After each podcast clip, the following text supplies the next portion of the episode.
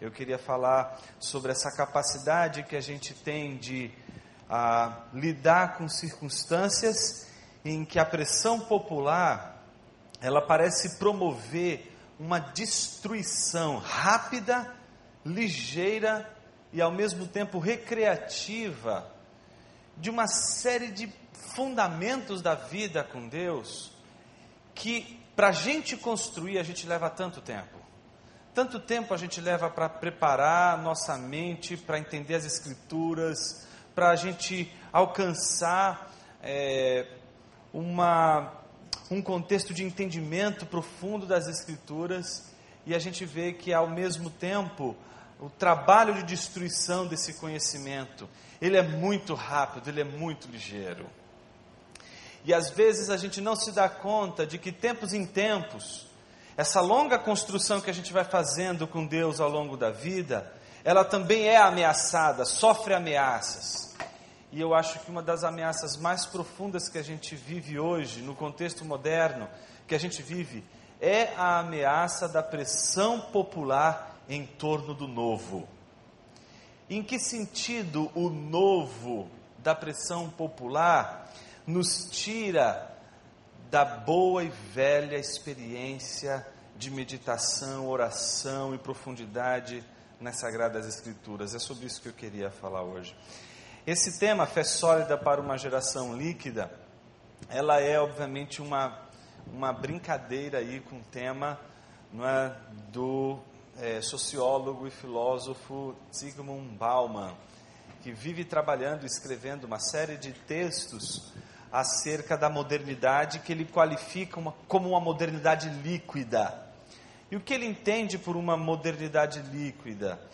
Ele se baseia numa afirmação que foi feita por Karl Marx e Engels no famoso Manifesto do Partido Comunista em 1848.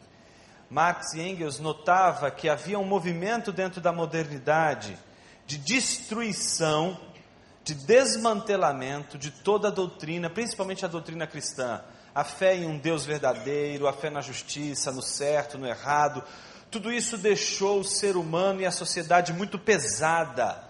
E aí a ciência não consegue avançar, a tecnologia não consegue avançar, as artes não conseguem avançar, porque, segundo esses autores, o cristianismo é muito pesado, o pensamento cristão é pesado.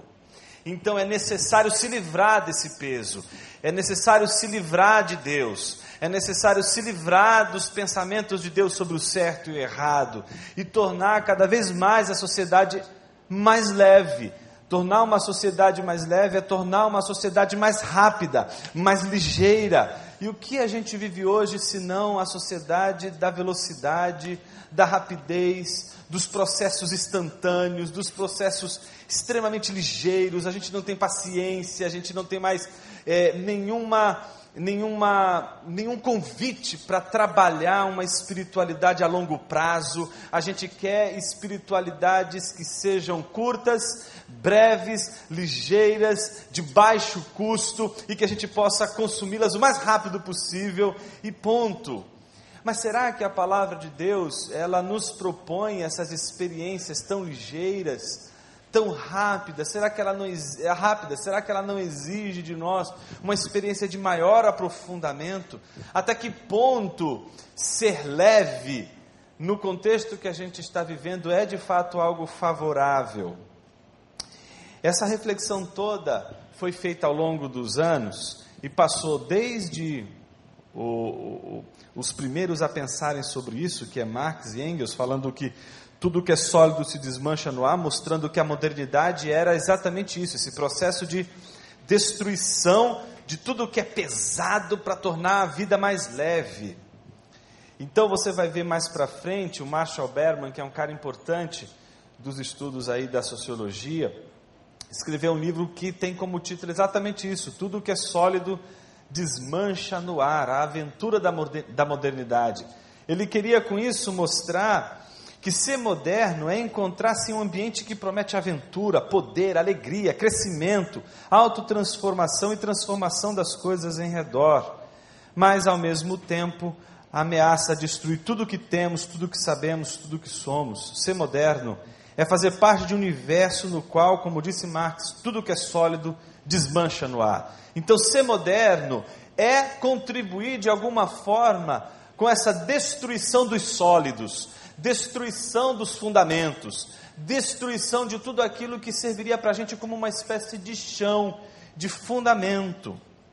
É com base nisso que o Bauman escreveu esse livro chamado Modernidade Líquida, e ele faz a lembrança dizendo: a famosa frase derreter os sólidos, quando cunhada há um século e meio pelos autores do Manifesto Comunista, referia-se ao tratamento que o autoconfiante e exuberante espírito moderno dava à sociedade, que considerava estagnada demais para seu gosto e resistente demais para mudar e amoldar-se às suas ambições, porque ela estava congelada em seus caminhos habituais. Ou seja, a modernidade percebeu que ela precisava de alguma forma se livrar dos sólidos, se livrar dos fundamentos, para que ela pudesse correr mais, para que ela pudesse ser mais ágil, para que ela pudesse atender algumas demandas que é, parece que esse pensamento cristão sólido, de fundamento, não conseguia suprir.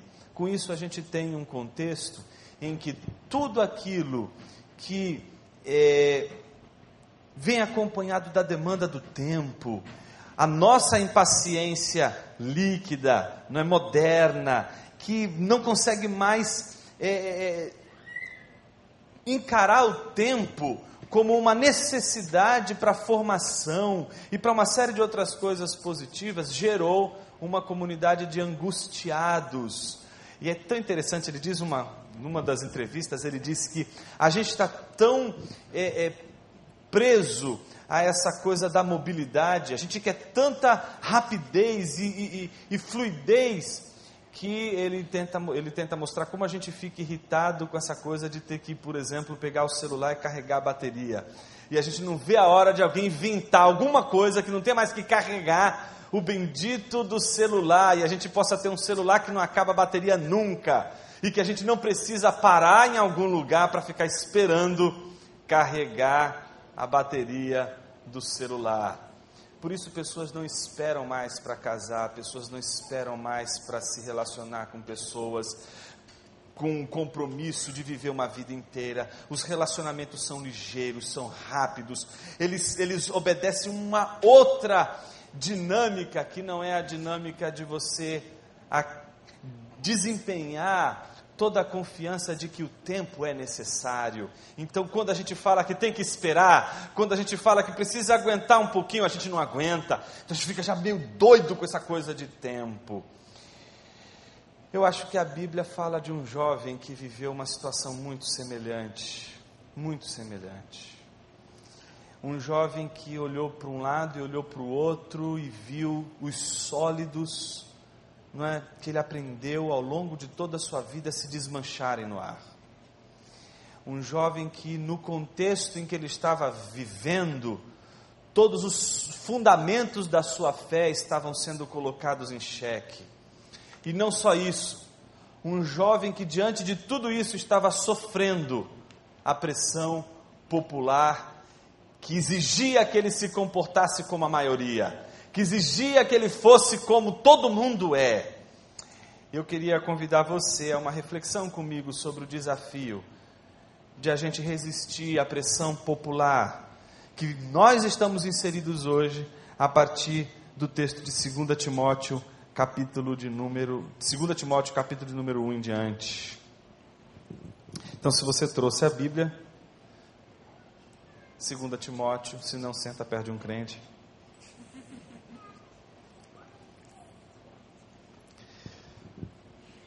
Sabe o que, que é, sabe que essa carta foi escrita num contexto muito difícil, muito difícil. Essa carta foi escrita por Paulo. Sabe o que acontecia com Paulo nessa época? Ele estava preso. E não era como as outras prisões em que ele gozava de, um, de certos privilégios. Aqui ele está com as mãos amarradas, acorrentadas, os pés acorrentados. Ele está numa situação debilitada do ponto de vista da, da sua, do seu direito de ir e vir. E o pior de tudo, ele sabe que dali ele só sai para o martírio, ele sabe que dali ele só vai sair para morrer. É o fim da linha, é o ponto de chegada. Paulo está concluindo o seu trajeto.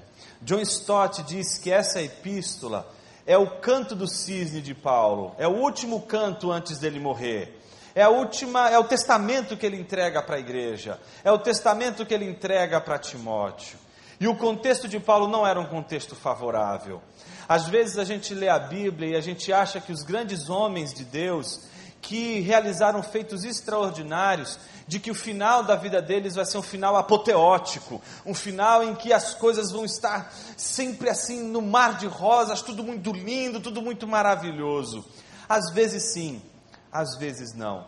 Às vezes você vai encontrar homens de Deus maravilhosos, homens que se não tivessem feito o que eles fizeram hoje, nós não estaríamos aqui. Homens que pagaram com suor, sangue e lágrimas para que hoje a gente estivesse aqui. Mas esses homens não terminaram as suas vidas num contexto glamouroso, pelo contrário, como Paulo, eles terminaram a sua vida numa cela, numa prisão. Não bastasse isso, Sabe o que aconteceu?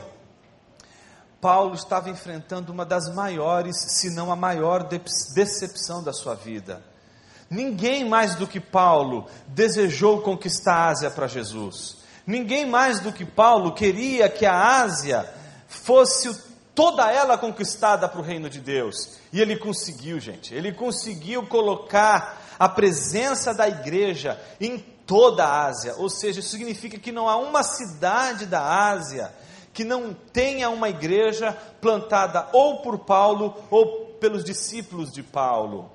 Então, ou você vai encontrar igrejas que foram plantadas por Paulo, ou você vai encontrar igrejas que foram plantadas por Epáfras, Onesíforo, Timóteo, todos eles jovens que seguiam Paulo e que plantavam igrejas junto com Paulo.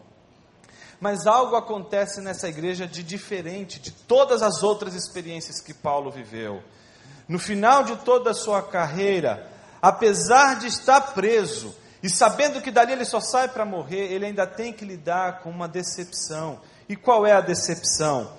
A que está registrada no versículo de número 15 do capítulo 1, que diz o seguinte: Você sabe, dizendo ele a Timóteo, que Todos os da província da Ásia me abandonaram, inclusive Fígelo e Hermógenes. Então, não só Paulo está preso e dali ele só vai sair para morrer, como Paulo também tem que lidar com o fato de que aquela igreja presente em toda a Ásia deu as costas para ele. Virar, eles, todos eles viraram as costas para Paulo. Não somente isso, talvez Fígelo e Hermógenes fossem homens da confiança de Paulo, gente da confiança de Paulo, jovens que Paulo jamais questionaria o, a, a, a, fidelidade, o seu amor, o seu comprometimento a ele. Paulo tem que lidar com uma asa inteira que o abandona e com gente da máxima confiança o apunhalando pelas costas. Mas se você acha que isso é o mais terrível para Paulo, ainda não é o mais terrível. O mais terrível é Timóteo, aquele com quem ele havia vivido tanto tempo, o jovem que ele conhecia tanto tempo, que via no olhar aquela vontade, a despeito de todas as suas limitações, de fazer com que o Evangelho fosse conhecido, vê este jovem vacilando na fé, vacilando no Evangelho diante da grande pressão popular. Essa epístola Paulo escreve para um jovem que está sofrendo a pressão popular. Que tipo de pressão é essa? Imagina que Paulo era rodeado de jovens. Timóteo, Onesíforo, Epáfras, todos os nomes que você pode dar para os seus futuros filhos. E o curioso, imagina que esses jovens todos eles eram conhecidos de tal forma que quem olhasse para um Epáfras ou olhasse para um Timóteo, diria assim: esse é um Paulinho, esse aí é Paulo, esse é um dos de, uns que, se, que seguem Paulo. Então, se toda a Ásia está contra Paulo, quando se olha para Timóteo, a Ásia vê em Timóteo quem? Paulo. Esse é um Paulinho. E aí toda a resistência que era tida com Paulo, agora também era sofrida por Timóteo. Timóteo estava sofrendo agora a rejeição. Mas se, se, Paulo estava sofrendo a rejeição dentro da prisão, Timóteo estava sofrendo a prisão, sofrendo a rejeição na sua própria carne, porque ele estava junto com a igreja, sofrendo toda a pressão popular daqueles que eram contra Paulo. Então, Timóteo, debaixo dessa pressão, muito semelhante àquela que Pedro sofreu, quando Jesus disse a ele: Hoje mesmo você vai me negar três vezes. E quando ele se aproxima, as pessoas o reconhecem como sendo um dos seguidores de Jesus. E Pedro não resiste à pressão popular e nega Jesus, não uma, não duas, mas três vezes, como Jesus havia dito.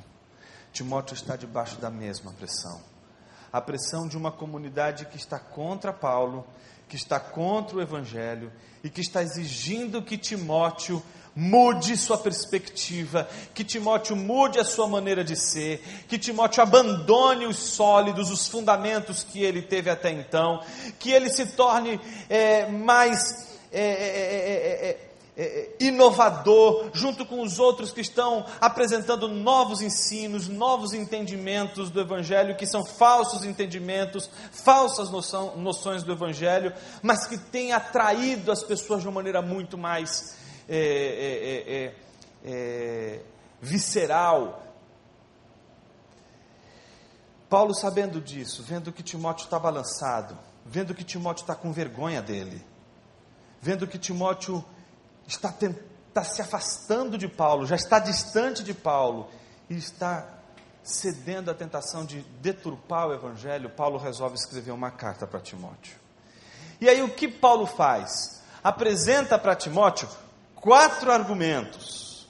São quatro argumentos poderosos. O primeiro argumento é chamar a mãe. Quando chama a mãe, a coisa é, é, é para já arrebentar. Então a coisa funciona mais ou menos assim. Paulo apresenta o primeiro argumento.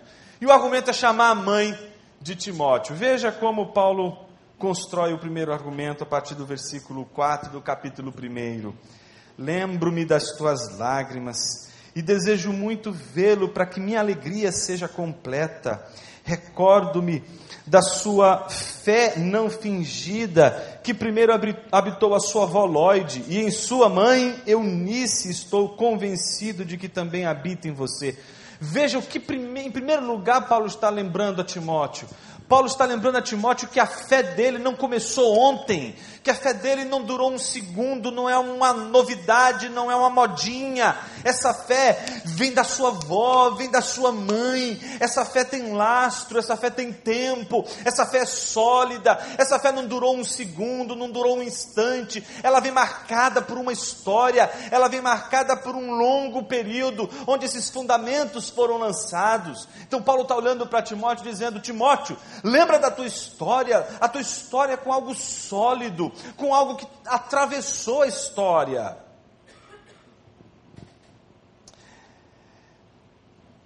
E aí no versículo 6 ele diz: Por essa razão torna a lembrar-lhe que mantenha viva a chama do dom que está em você mediante a imposição das minhas mãos. E aí ele conclui chamando a atenção de, de Timóteo: Pois Deus não nos deu espírito de covardia. Ou seja, Paulo está vendo que Timóteo está se acovardando diante da pressão popular, está sucumbindo e se calando. Ele está cada vez mais sendo abafado, tendo a sua voz abafada e ele está cedendo a essa tentação. Então Paulo está dizendo: Deus te deu um espírito foi de coragem, não espírito de covardia. E aí conclui no versículo 8 dizendo: Portanto, a primeira vez que ele vai dizer isso, não se envergonhe do testemunho do Senhor, nem de mim que sou prisioneiro dele. Então, o primeiro argumento de, de, de Paulo foi chamar a mãe de Timóteo e dizer: Olha, você tem uma história. Você tem, sua história com Deus não começou ontem. Você já tem aí uma experiência com Deus muito profunda. Você não pode jogar essa experiência na lata do lixo. Você não pode jogar a sua comunhão, aquilo que você teve e viveu com Deus até hoje, na lata do lixo. Segundo argumento, o próprio Paulo. Então, o que, que acontece? No versículo de número 16, perdão, versículo de número 12, Paulo ele vai dizer a Timóteo o seguinte: Timóteo, olha para mim. E aí ele vai dizer: Por essa causa também sofro, mas não me envergonho, porque sei em quem tenho crido, e estou bem certo de que Ele é poderoso para guardar o que lhe confiei até aquele dia. Então é um Paulo que está dizendo: Olha para mim, eu teria todos os motivos do mundo para me envergonhar, para me sentir fracassado, eu teria todos os motivos do mundo para me sentir desanimado. Eu estou preso, eu é que vou sair daqui, daqui eu vou sair para a morte. E nem por isso eu estou envergonhado, nem por isso estou acovardado. Então, o segundo argumento de Paulo é fazer com que Timóteo veja exatamente a situação em que ele se encontra. O terceiro argumento é quase um golpe baixo. Porque eu já te falei que Paulo era rodeado de jovens. Então, pensa, tinha Timóteo, Onesíforo, Epáfras. Imagina que todos esses caras, eles queriam um lugar à direita de Paulo. Então imagina que esses caras todos, eles disputavam a atenção de Paulo, disputavam o coração de Paulo. Então o que Paulo faz? Veja só, eu nem vou, vou só ler o texto e você vai perceber o que Paulo faz. Ele diz a Timóteo: Timóteo, versículo 16: O Senhor conceda misericórdia à casa de Onesíforo. Sabe por quê, Timóteo? Porque muitas vezes ele me reanimou. E sabe uma coisa? Ele não teve vergonha de mim, não. Ou seja, o que ele está fazendo com Timóteo? Timóteo, você acha que você está sozinho? Onesíforo está passando pelo mesmas, pela mesma situação que você. Ele está sofrendo a mesma pressão popular que você sofreu. Mas veja, Timóteo, ele não se envergonhou por eu estar preso. Ao contrário, sabe o que ele fez? Ele veio até aqui me visitar. Procurou-me diligentemente até me encontrar.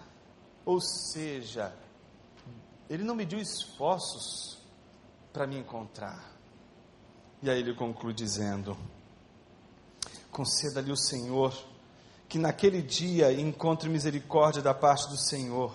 Você sabe muito bem quantos serviços ele me prestou em Éfeso. Então, olha só: primeiro, ele chama a mãe. Segundo, ele fala: Olha para mim.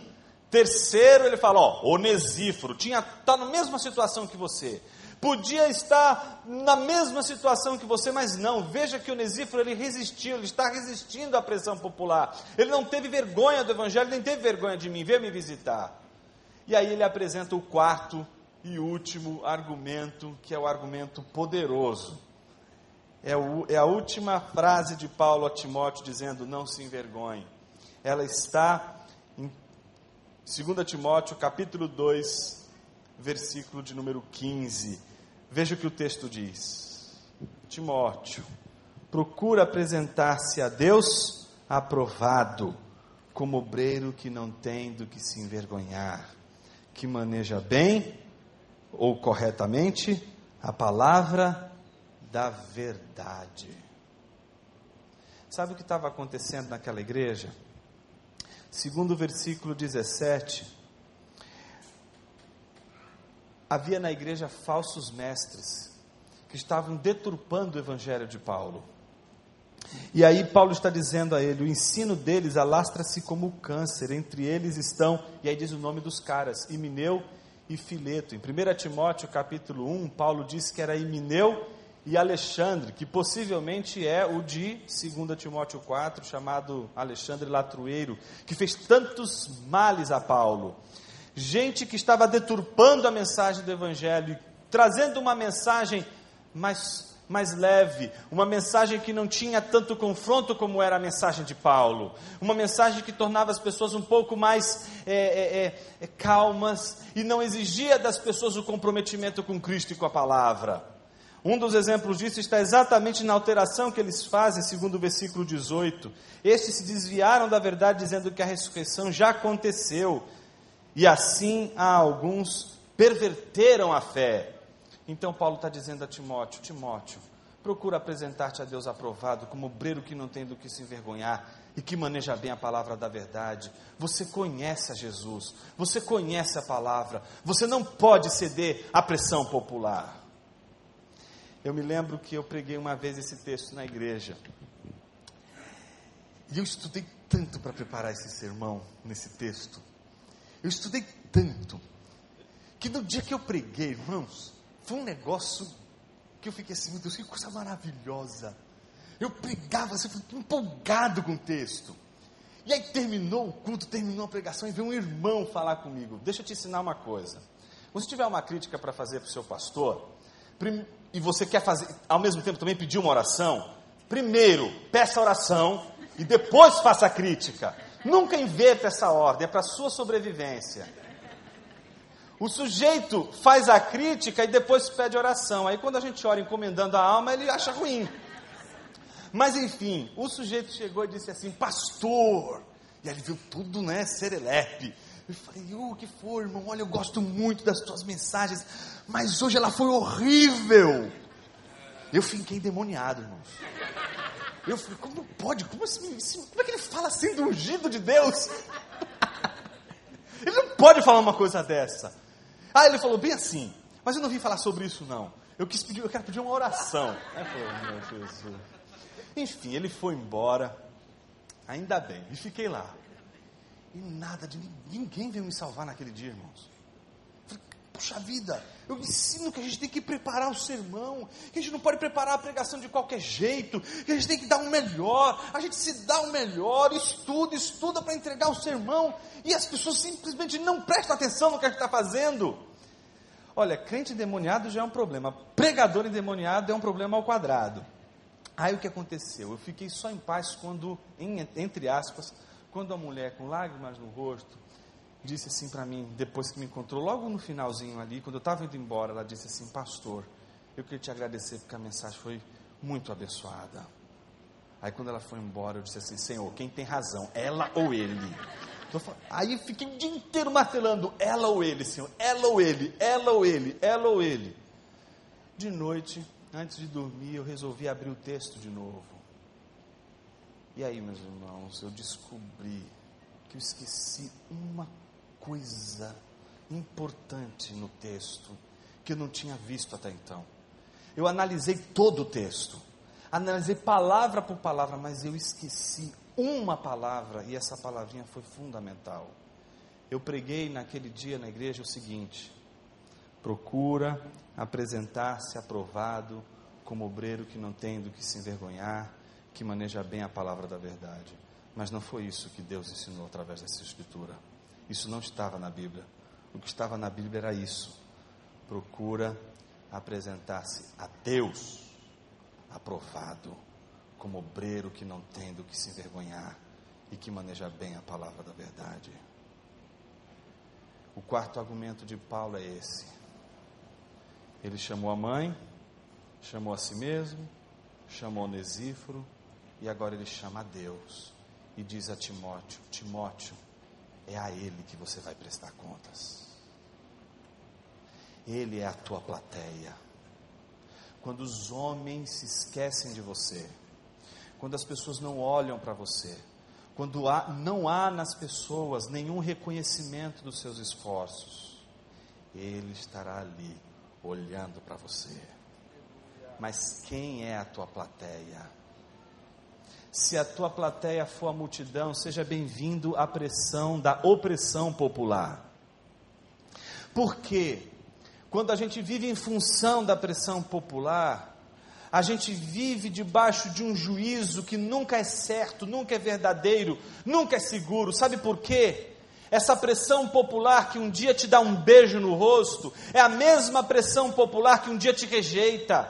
Essa mesma pressão popular que te recebe na cidade com mantos e palmas, celebrando a tua presença, é a mesma multidão que depois de um dia vai gritar: crucifica, crucifica. A pressão popular não é confiável. A pressão popular não merece a sua confiança. A única pessoa que merece confiança é Deus, a sua palavra. É diante dele que a nossa vida está. É diante dele que você deve colocar toda a sua obra. É diante dele que você deve colocar toda a avaliação do que você faz. Não é homem nenhum que vai dizer para você o que, o que, que o que você está fazendo é valioso ou não. A única pessoa que considera e que é capaz de considerar a sua obra de uma maneira digna é Deus. Por isso o mundo inteiro pode considerar a obra de suas mãos inútil, mas se no final do dia Deus estiver te aplaudindo,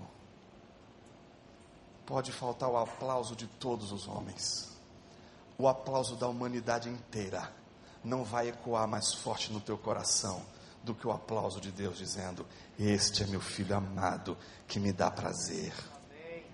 Não tem nada que seja mais poderoso na vida de um cristão do que resistir à pressão popular. A pressão popular é o teste do caráter.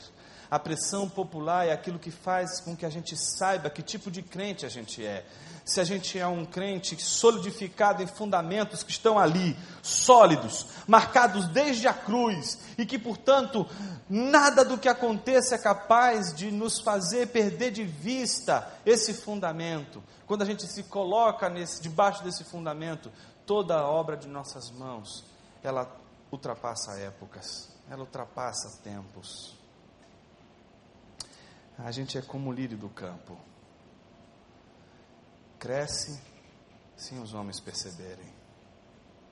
Mas não é porque os homens não percebem o crescimento dos lírios do campo que os lírios do campo não crescem.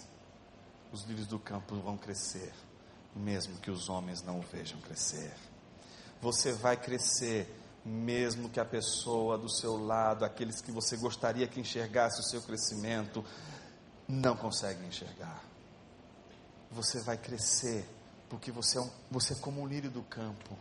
Você, como um lírio do campo, não precisa do olhar dos homens para crescer.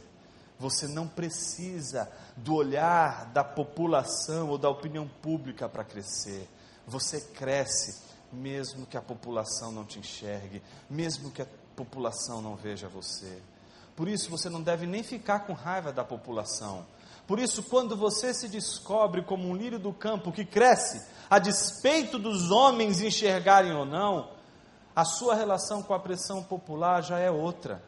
Você não só não se sente mais ameaçado pela opinião pública, como você também perdoa os homens. Perdoa os homens porque sabe que homem nenhum é capaz de perceber aquilo que só Deus pode perceber. Só Deus enxerga um lírio do campo crescer. Quem aqui já, numa aula de ciência, lá no início lá da, da escola, teve aula de crescimento de seres vivos? E aí a professora fez uma, mandou você fazer uma experiência com o tal do feijão. Lembram disso? Tinha que fazer o que com o feijãozinho? Tinha que colocar o feijãozinho no algodão, lembram? A professora, ela mandava, ela chegava à estupidez de mandar você ficar assim, olha, fica olhando para o algodão e uma hora ele vai crescer. É assim? Mas você presta atenção, porque de repente cresceu você não vai ver. Então não desgruda o olhar do. É isso que ela fez? Ela sabe que você não tem capacidade para perceber o feijãozinho crescer quando ele está crescendo. Você só percebe etapas de crescimento. O lírio do campo é como um filho. Eles crescem. A gente não vê eles crescendo. Aliás, quando a gente vê, eles já cresceram. A gente vê etapas de crescimento. A gente vê eles todos os dias. Eles estão ali todos os dias. De repente você para e olha: Meu Deus, esse menino era, cabia na palma da minha mão. Olha como ele já está. Você é assim, como um lírio do campo, que vai crescendo e o homem não consegue perceber. Quando ele percebe, você já cresceu. Ele não consegue perceber você crescendo. E o problema é que quando você está crescendo, você quer que os homens percebam você crescendo. Mas Deus não deu para os homens essa possibilidade. Por isso você não pode culpar ninguém de não perceber você crescer. Eu não estou querendo que você fique aqui de forma alguma, sabe, com aquela, com aquela espécie de opressão, aquele ressentimento contra as pessoas, porque elas não percebem você crescer. Perdoe, sabe por quê? Essas pessoas nunca vão conseguir enxergar você crescer. Deus não deu para elas esse dom, aliás, não deu nem para você. Você não consegue enxergar uma pessoa crescer enquanto ela está crescendo. Quando você percebe, ela já cresceu. Você percebe etapas de crescimento, mas você não percebe o crescimento enquanto ele está acontecendo. Por isso você nunca vai ver um lírio do campo subindo num prédio de 16 andares, dizendo: Ó oh, vida, ó oh, céus, minha vida não faz o menor sentido, os homens não olham para mim. Oh, e aí pula lá do, do edifício o lírio do campo. Não. Simplesmente porque lírios do campo não esperam, não geram expectativa em torno da opinião pública. Um lírio do campo sabe que o único capaz de ver o seu crescimento é Deus. Se só Deus pode ver o crescimento, então o lírio do campo descobre que tudo aquilo que ele está fazendo tem que glorificar Jesus. E aí você entra na universidade, e aí você descobre que você pode servir a Jesus na universidade. E você fazer a ciência, fazer o teu trabalho da melhor maneira possível e com excelência, você estará fazendo para Deus e para a glória de Deus. E mesmo que as pessoas muitas vezes não percebam o teu desenvolvimento, o teu crescimento, Deus está vendo, Deus está enxergando e Deus está aplaudindo todos os momentos em que você venceu a opinião popular e se interessou apenas em saber se Deus está contente com as tuas obras. Será que se hoje você estender as suas mãos as obras que você tem para oferecer a Jesus são obras que glorificam a Ele. Às vezes a gente acha que a gente só glorifica Jesus cantando, tocando instrumento, e às vezes a gente não tem nem talento para cantar nem para tocar instrumento. Não é? é aquele cara que até para apertar a campainha da, da casa dele a, a campainha desafina. Não tem talento. Mas ao mesmo tempo, são pessoas inteligentes, Deus deu habilidades matemáticas incríveis. E às vezes você se pergunta como eu posso servir a Deus, eu queria tanto servir a Deus. Talvez seja uma hora importante de você olhar para você novamente e se perguntar se tudo que você tem feito, na verdade, não tem sido uma busca de um aplauso centrado todas as pessoas que estão à sua volta e não em Jesus. Quando isso acontece, para a gente conseguir o aplauso da multidão, a gente é capaz das mais terríveis traições. A gente não só trai a nós mesmos, a gente também é capaz de trair a Jesus. Jonas, eu neguei a Jesus. Eu vivo uma vida dupla. Eu sou um esquizofrênico. Sábado e domingo eu creio em Deus. Mas segunda-feira, na aula de biologia, eu já não creio mais em nada. Eu ligo aqui um botãozinho e de segunda a sexta eu sou um ateu prático. Porque eu preciso fazer tudo isso aqui. Eu não quero mais trair a Jesus. Eu não quero ter medo das minhas convicções. Eu não quero também envergonhar o nome de Jesus. Eu quero ser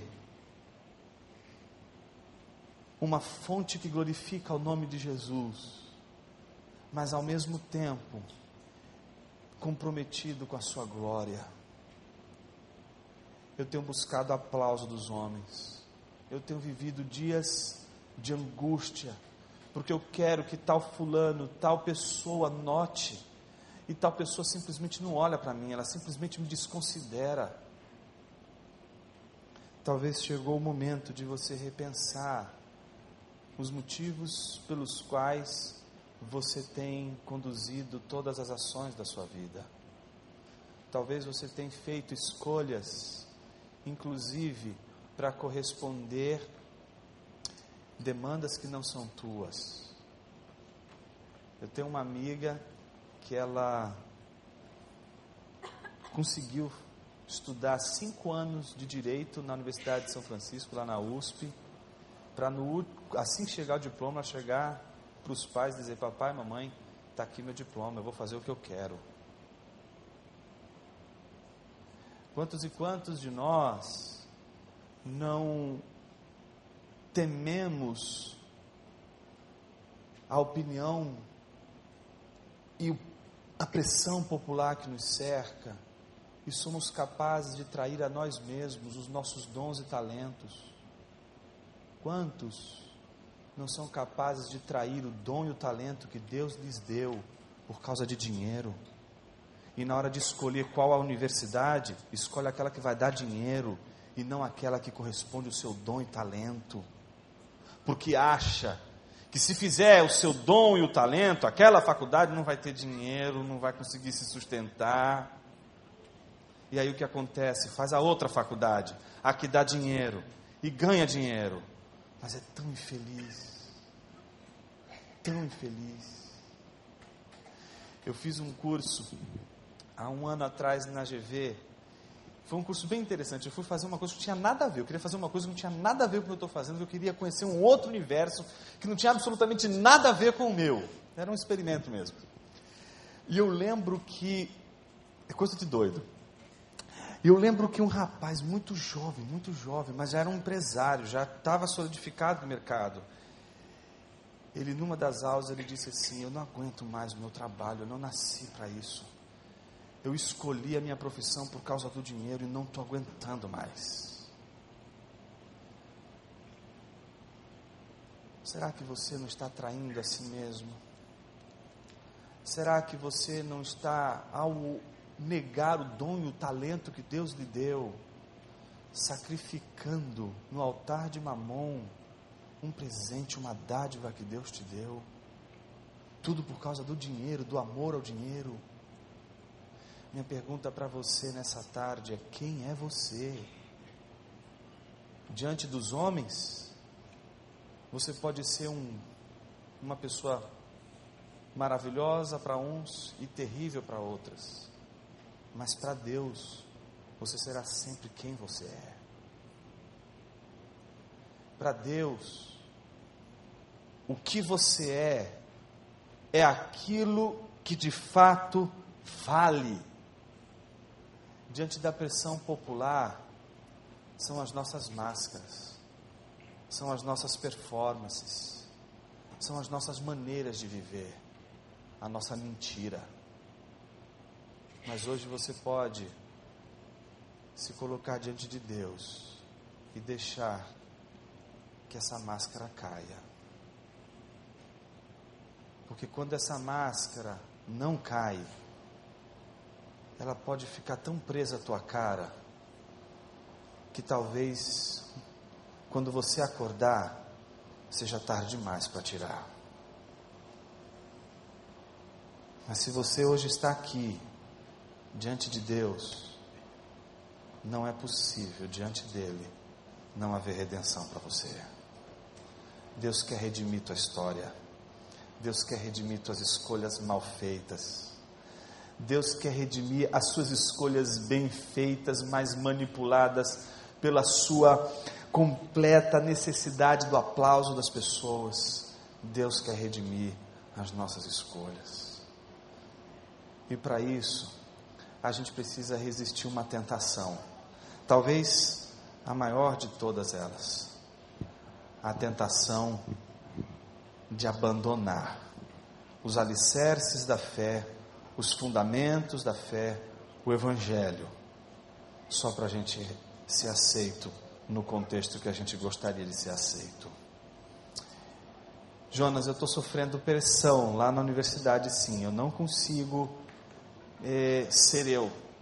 Eu sinto essa pressão, tenho medo da perseguição, tenho medo da ridicularização, tenho medo de alguém, por saber da minha fé, achar que por isso eu sou menos, é, eu sou uma pessoa desprovida de inteligência ou coisa do gênero. Eu queria orar por você nessa tarde e pedir que a graça de Deus te fortaleça, dizendo a você uma só coisa não se envergonhe de Jesus, porque Ele te deu dons e talentos para fazer você brilhar lá onde você está, lá onde você está, não para a glória dos homens, mas para a glória de Deus. Curva a sua cabeça por um momento.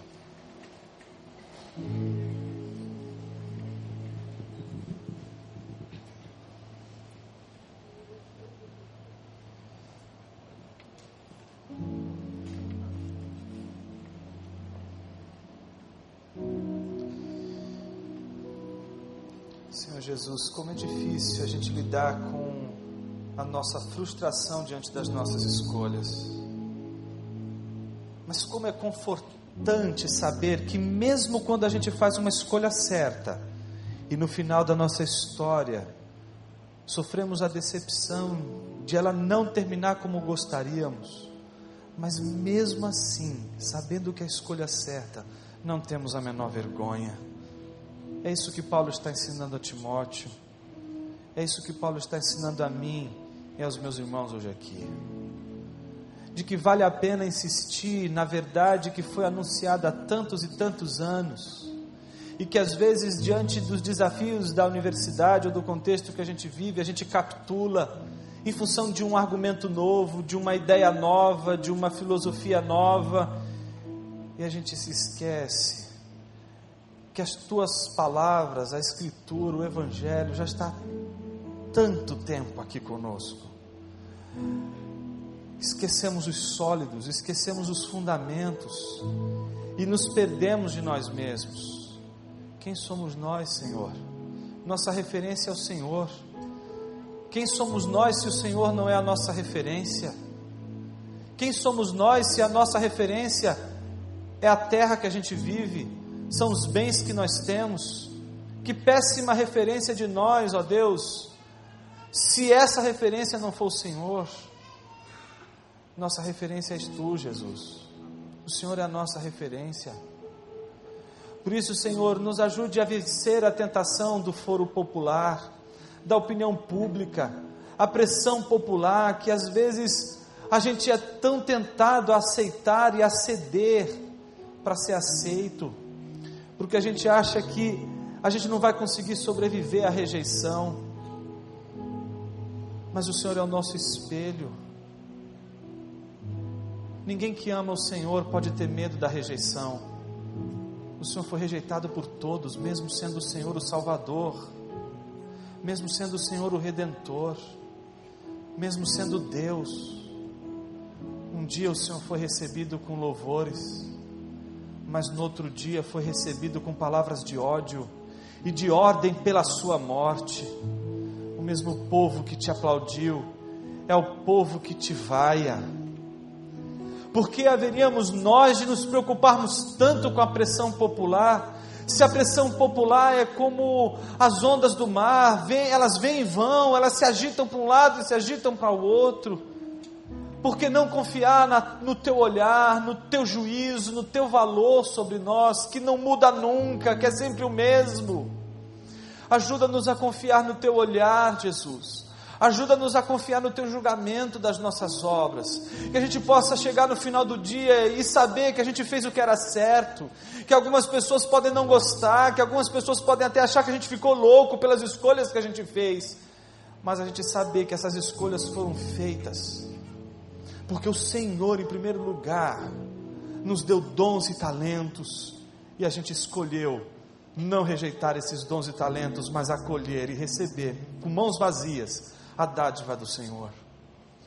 Recebemos o dom e talento que o Senhor nos deu, Pai, porque sabemos que é através dele que o Senhor quer nos usar. Através dele o Senhor quer fazer brilhar o Evangelho, fazer brilhar a tua palavra. Que o Senhor ajude os meus irmãos que tem enfrentado a Deus a pressão popular no contexto universitário no contexto secularizado. E eu quero lhe pedir, Senhor, dá a eles a lembrança da tua palavra, de que o Senhor é fiel, de que se, se somos fiéis, o Senhor é fiel, e se somos infiéis, o Senhor permanece fiel. A gente acredita na tua fidelidade, Senhor.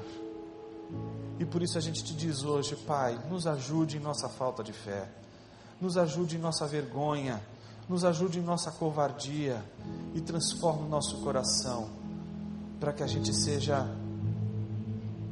luz nas trevas, sal da terra, para que a gente possa fazer brilhar o teu nome, onde quer que a gente for. Em teu nome nós oramos. Amém.